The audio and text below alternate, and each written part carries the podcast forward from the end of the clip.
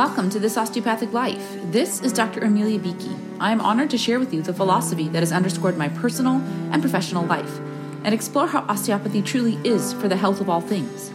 I see these principles in action every day in my varied roles as physician, parent, athlete, writer, musician, coach, and entrepreneur, and hope they will light the way for the path to your best health. Please note that while I am a physician, this podcast is intended to share general information and encourage discussion about medicine, health, and related subjects. The content provided in this podcast and in any linked materials is not intended and should not be construed as medical advice. Thank you for joining me for episode 11 of season 3 of This Osteopathic Life. In between this and the previous episode, an additional week has passed. And I've looked at different recommendations. We're not supposed to talk about, oh, I haven't been here for a while. But sometimes I go against the grain of that concept. And let's visit for a moment what has transpired in this time between, because it has been, right, 10 weeks of consistent episodes. And I do record these in real time. There are benefits to recording in advance and having them prepared so we don't omit the week. And that is in the realm of consideration. But there's also an element of being in the moment, speaking to what arises, noticing the message in the health. And sometimes that message is a pause. That message is a silence. And that's actually what we're going to talk about today. And actually, it didn't occur to me that that time had elapsed. It was one of those things where I could sense it. It seemed like it had been a while. I had a few moments where the podcast was intended to be recorded. There were some technical challenges. And then it wasn't actually until I went to post an episode of Conversations that I really saw right, that this two week interval had gone by rather than the one that we are used to. And I paused. I had all kinds of different thoughts about that you can have this sense of the streak has been lost, broken. And if you have ever been in a consistency of a challenge or a pattern, it can feel like a big loss. And it can feel like, what do I do to compensate for that? Can I go back? What do I do now? I remember watching a basketball game recently with my oldest son, and the commentator noted that this individual had made 45 consecutive free throws. And he walked up to the line. You could almost tell it wasn't going to happen, right? They were saying, they set it up. They set it up for him in such a way that it seemed very unlikely that he was going to make this free throw and he missed it. And so we could look at that and say, wow, he was so close to 50. You know, this record could have been broken. What a disappointment. Or we could celebrate that he had 45 consecutively. And now he has opportunity to rebuild that consistency again. And does that one lost free throw negate the previous 45? It cancels out the possibility of that sequence of 45 leading to a streak of 50 or beyond. But it doesn't undo the fact that there were 45 consecutive previously. And so here I'm going to celebrate that there were 10 consecutive, pretty much on the week, give or take a day or so, episodes in this season. And also take a moment and say, of course, there was a pause prior to episode 11. And of course, there was a pause prior to an episode that is talking about silence. Right? There was a bit of a radio or a podcast silence in these last couple weeks. And as a listener, what did you do in that silence? Did you notice? Have you gotten used to the rhythm of these episodes coming out? Did you go back and listen to any previous? Did it lead you to anywhere else in your podcast library to explore a different show? Sometimes silence invites us to do that. Sometimes we attempt to fill it. Right? So sometimes we might have this expectation of this sound, right? of being met with an episode in this space, and when it's not there, we find another one to take its place. For me, I had that experience when Brene Brown took a pause intentional, right? Hers was not omitted, but intentional for two weeks. And she did release previous episodes, but it also led me to fill those times on Mondays and Wednesdays when I would normally engage with her podcast to look to some previous shows that I hadn't been listening to it opened up space, right? So silence opened up the space for me to hear different messages. It also opened up space for me to participate in my workouts, in my movement, without a podcast in that time. I moved toward music. I moved toward actual silent silence. And we know quite often there's rarely silence within our minds. There's often a lot of thoughts happening. And so we have our own soundtracks that are at play quite often. Let's look at silence and its role in our lives, and let's look at music. There's a quote that's often referenced from the French composer Claude Debussy that music is the space between the notes. We can think of that as the silence, the breath, the pause, the invitation, the opening, right, between the notes. I did watch a portion of the Oscars this weekend, and Soul won the Oscar for original score, and Jon Batiste gave the acceptance speech and noted this sense, right, that space between the notes, and also that there are but 12 notes and not a limitation there. It's everything. And all composers, all musicians, all of us have access to these same 12 notes. And we can put them together in all types of configurations and combinations and make infinite songs, make beautiful music.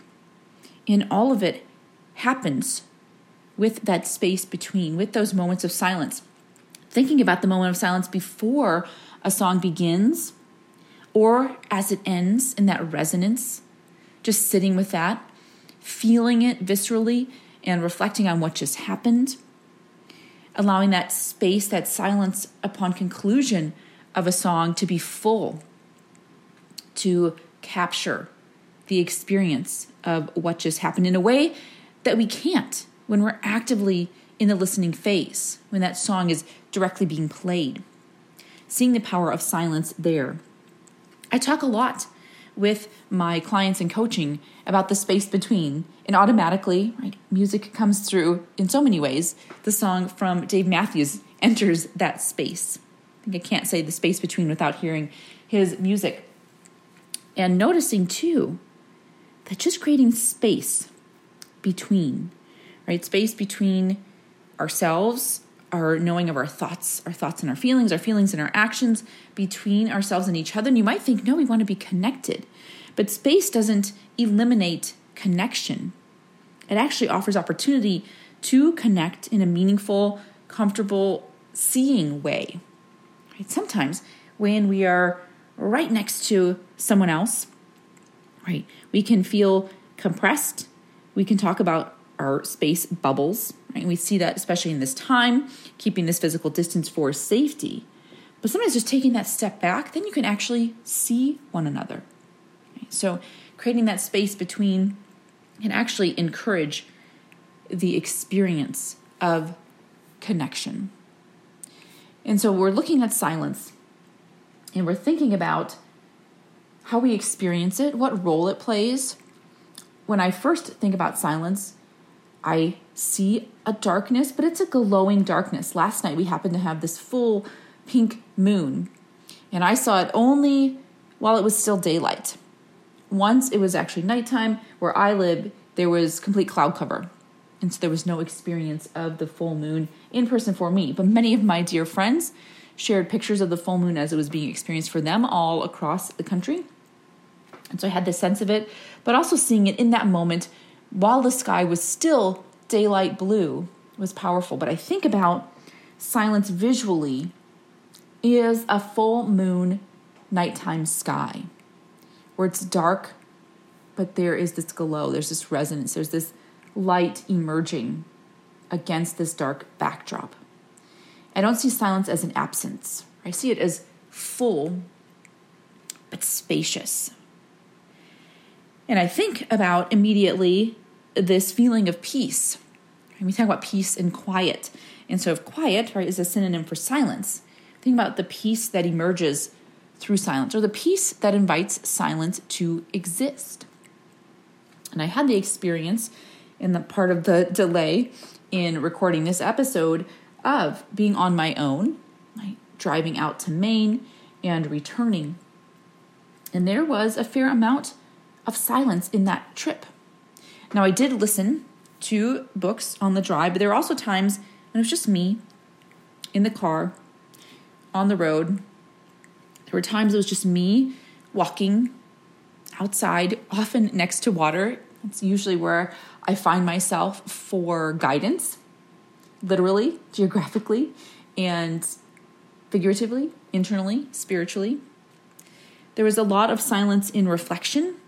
Right? So, writing down of words, and so interesting then because is that silence? Because there could be the sound of the pen on the paper, there can be that sound internally of the thoughts, but if you were to observe it from the outside in, it would be essentially silent.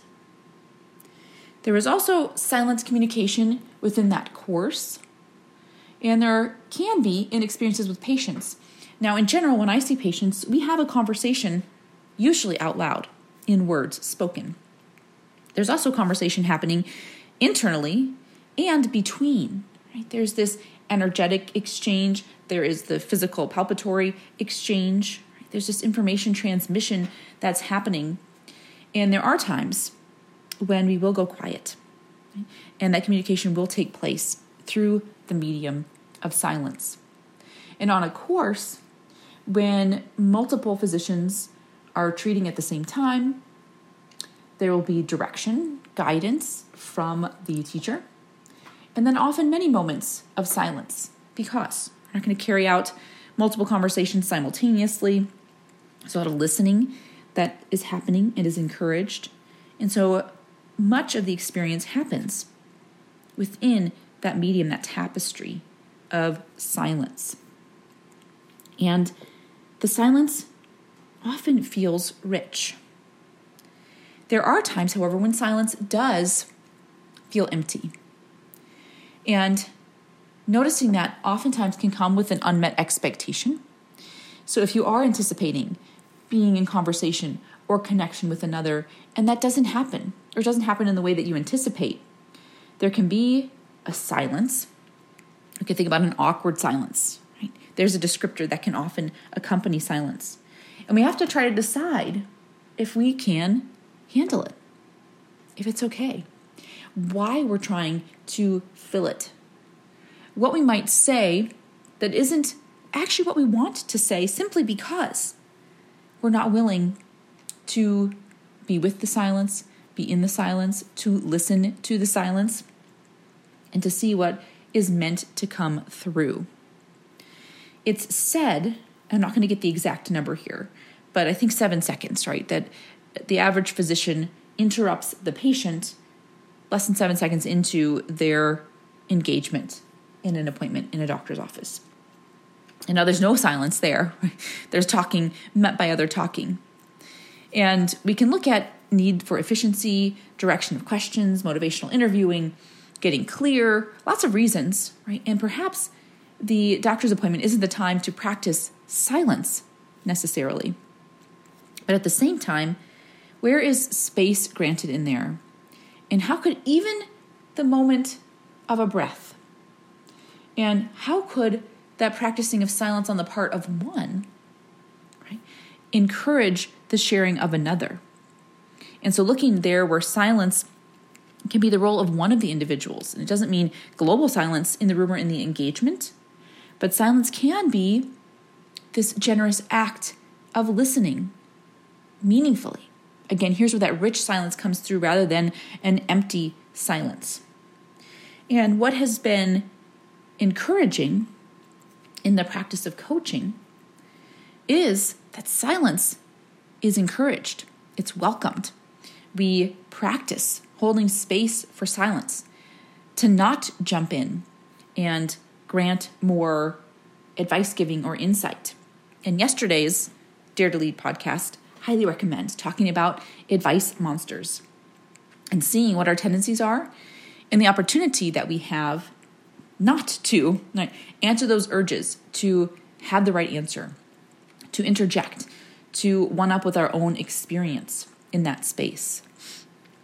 And so I ask you where you find silence to hold the most power, to recognize if we think about power, right, it involves our own strength, and that can mean it's a heavy load. So, have there been times when silence has appeared, you've been asked to hold it, and it has felt so heavy?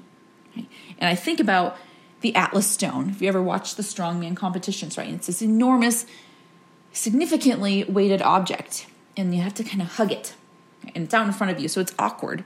There aren't really good ways to get a comfortable hold, and you have to just hang on, right? And it's out in front of you, and you're engaging your core, and your arms are fatigued, and you think, how long can I hold on to this? And that's how sometimes holding space for silence can feel in conversations. And our urge is to drop it and say something, right? To just say, let me put this down and let me offer this. And I can't handle this. It's uncomfortable. But at the same time, Right? There's so much power to be gained in there. Right? And if you can just hang on, and if you can just lift it up and set it up on that podium, right? you have given and granted the space for that person to reflect on their own thoughts, to tap into their own inherent wisdom, their self healing capacity. We see the osteopathic concept fully engaged in that moment. And so, how do you hold space for silence? And what might you be able to tell yourself in that moment? Right? This is not about me, this is for them. They are experiencing something here. I'm willing to wait. This time is worth this moment. I believe in my strength to hold this space. All those different ways we can encourage ourselves to embrace the sounds of silence. And of course, that has to emerge Simon and Garfunkel and their brilliant lyrical harmonic contributions to the world and seeing what the sounds of silence can offer to us. I want to move into an exploration of different iterations, different versions of the word silence, the experience silence. And we see here a lot of opportunity, not always easy, but learning that takes place, connection that takes place, communication that takes place, growth, insight, understanding, health, wholeness, wellness, worthiness, all of that can grow out of that space of silence. But sometimes, right, silence or silencing can be used as a weapon, as a tool of oppression. We can use it against ourselves silencing ourselves when we do have something to say, but perhaps don't believe it to be worthy of being said, don't trust ourselves to say it in the right way. And so let's look at silencing and notice when we have used that or when it has been used against us and why.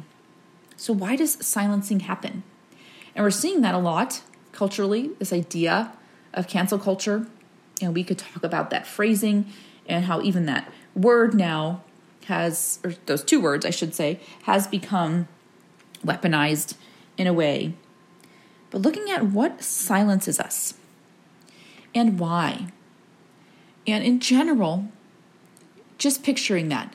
And I love to do a visualization of words, and it's so interesting. I'm in this current course to look at coach development and training and tapping into emotions and noticing the ways in which we have an internal dialogue, right, that builds us up or shuts us down.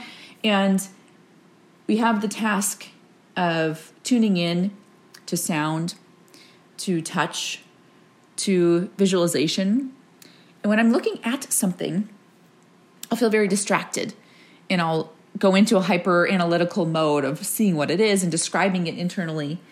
But visualization, when I'm picturing something in my mind, especially when I'm picturing something that doesn't have necessarily a traditional typical appearance, like silence, right? So automatically coming into that full moon, night sky, glowing experience.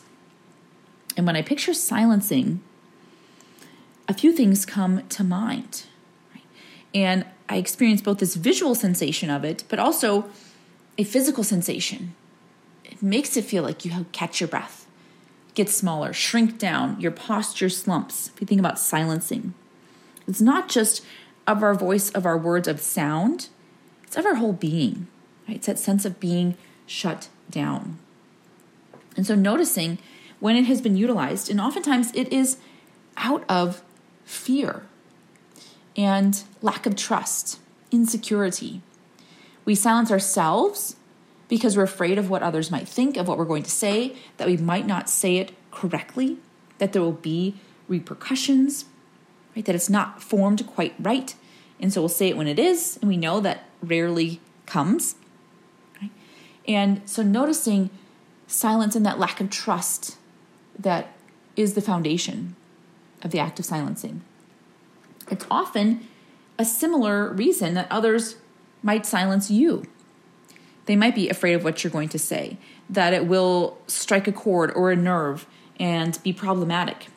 Maybe it will call something out that they were hoping would stay hidden, that it would be a revealer, the consequences of which they weren't ready to face. Right? It might also be from a space of competition, right, where someone acts out in silencing so that if you're seen as a threat, they can reduce that risk for themselves. And so, noticing when you have been silenced and why you have, I won't say cooperated with, right, but allowed yourself perhaps to be controlled by that silence or gone along with it. Perhaps that sense of fear extended from the other, or you saw that your intention was misconstrued and you recognized the impact of it, and so you turned to silence and there can be some value in that, looking at the match between intention and impact, knowing I intended it one way, it was received another. Let me take this pause, right? Silence can offer that moment for you to reflect, but how long does it reverberate? Right? Does it stop you from speaking out ever? Does it change the course of what you had to say? Is that a good thing? Right? Is that a reframing, a reshaping, a redirection that's going to be helpful? Or is it stunting potential growth? And what would you have to believe about yourself? What would you have to trust about yourself to step out of or through that silence? Noticing when you have been the silencer. And let's start with of yourself. When have you not spoken out? And remembering that could be spoken word, written word, informal conversation, professional engagements. When have you stopped yourself from speaking? When have you silenced your voice? And why? And what, again, would you have to believe about yourself in order to speak up, speak out, engage, recognize that you are going to do the best you can in the moment and you can get that feedback on impact and make adjustments, but it doesn't have to shut you down. It doesn't have to stop your message from being shared with the world. And then one have you silenced another? And I share a lot of lessons here from parenting. And it is a powerful place of learning. It can be a place where silence is seen as carrying an element of peace. And I have been relatively, I would say noise averse, but volume averse.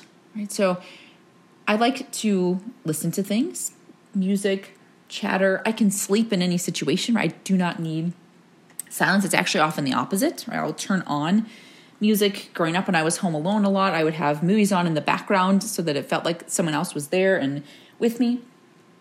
But sometimes the cacophony increases in volume, and that can be overwhelming. And just yesterday, I had the experience driving home. My children were going back and forth with these different dialogues and then singing, and the volume kept escalating. And I was coaching myself through it, thinking it's okay, this is okay. Right, they're having fun, they're engaging. And finally, I said, okay, like this, this has reached the maximum for me. We're nearly home. Could we tune this down? And maybe engage with this outside the confines of the car. And actually, I had a reflection back to my own youth when I was in the car with a dear friend and my mom on a road trip, and we were singing church songs quite loudly. And my mom did intervene and say, wait, wait, wait. And we're thinking, we're so loud and obnoxious and this is distracting and she's going to silence us. But she was more concerned that we were going to damage our voices with the volume. So that was you know, her thoughtful recommendation not to silence, but to refine the volume that was shared. But in any case, having this volume aversion silence right, can sometimes feel very welcome if there has been a lot of noise, right? But noticing too when we are shutting someone down, and sometimes it's necessary, right? If you need to focus or if it's not the time, there are reasons, right? We can ask for some to be quiet, but also checking in and what message is being sent, how is it being received, and we can't control how people respond to what we say, but we can be aware and clarify and decide if that's the way in which we want to communicate. And my middle son is often the recipient of that's too much. And I struggle with that phrase. And I do my best not to say it, but it happens. Right? In that sense of, you know, too much, meaning what? I can't handle it, you can't handle it, the world can't handle it. And just seeing how that might be received. And I track back to the book, The Four Agreements. And there's a story in there where this daughter is singing, right? And the parent is not having a great day, has a headache, isn't feeling well, is feeling stressed, and says to the daughter, Oh, can you just stop singing? Right? And you can imagine lots of different ways that could have been intended, lots of different ways it could have been said, lots of different ways it would have been received. But the impact of that was that the daughter stopped singing. Full stop. Indefinitely silenced, right? Her singing voice from that one moment, that one interchange. And we could think, well, that's extreme, right? You're going to stop singing because of one statement, but we never know, right? What the impact of that silencing might be. And checking in, right? Once we notice that that daughter isn't singing in the way that she had been, at the frequency, at the volume, saying why, right? And there's an opportunity for clarifying because we can't control moment to moment, although, right, the four agreements would encourage you, And if you haven't read that book, highly recommend it, right, to be impeccable with our word, right, to do the best we can with that, and that's actually a preview, right, doing our best with each of these, not making assumptions, both in why the person's singing or not singing, right, not taking it personally, and that would be extended to the daughter there. At this moment, the parent wasn't feeling well, and singing wasn't in that realm of tolerance in that moment. And so, all those different opportunities, but also the continued opportunities to see what is the impact of silencing. And if I know that wasn't my intention, how do I re engage and encourage in that space? And so, noticing that. So, for me, it's looking at the words that I use, right? Choosing them with intention, with impeccability, recognizing when they have a different impact than what I intended, right? Not making assumptions that someone heard it in the way that I said it, and getting clarity in that space and checking in, noticing how that might feel for someone else. And we can't control their feelings, but we can check in, we can engage, we can clarify.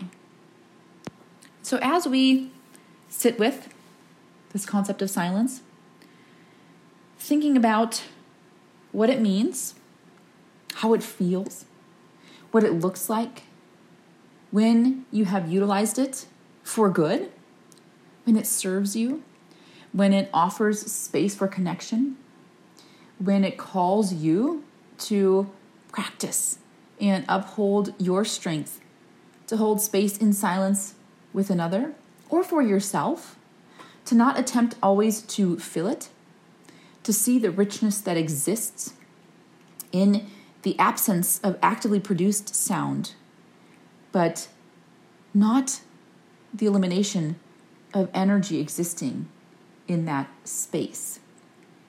To see how silence can be used against us, how we can wield it against another, to recognize when that's happening, to call ourselves to have attention and awareness, to check in with our intention and impact, to acknowledge that we have the opportunity to grow, to nurture silence in such a way that it encourages the richness of the next word spoken, that it highlights the beauty of those words and notes that immediately preceded the silence.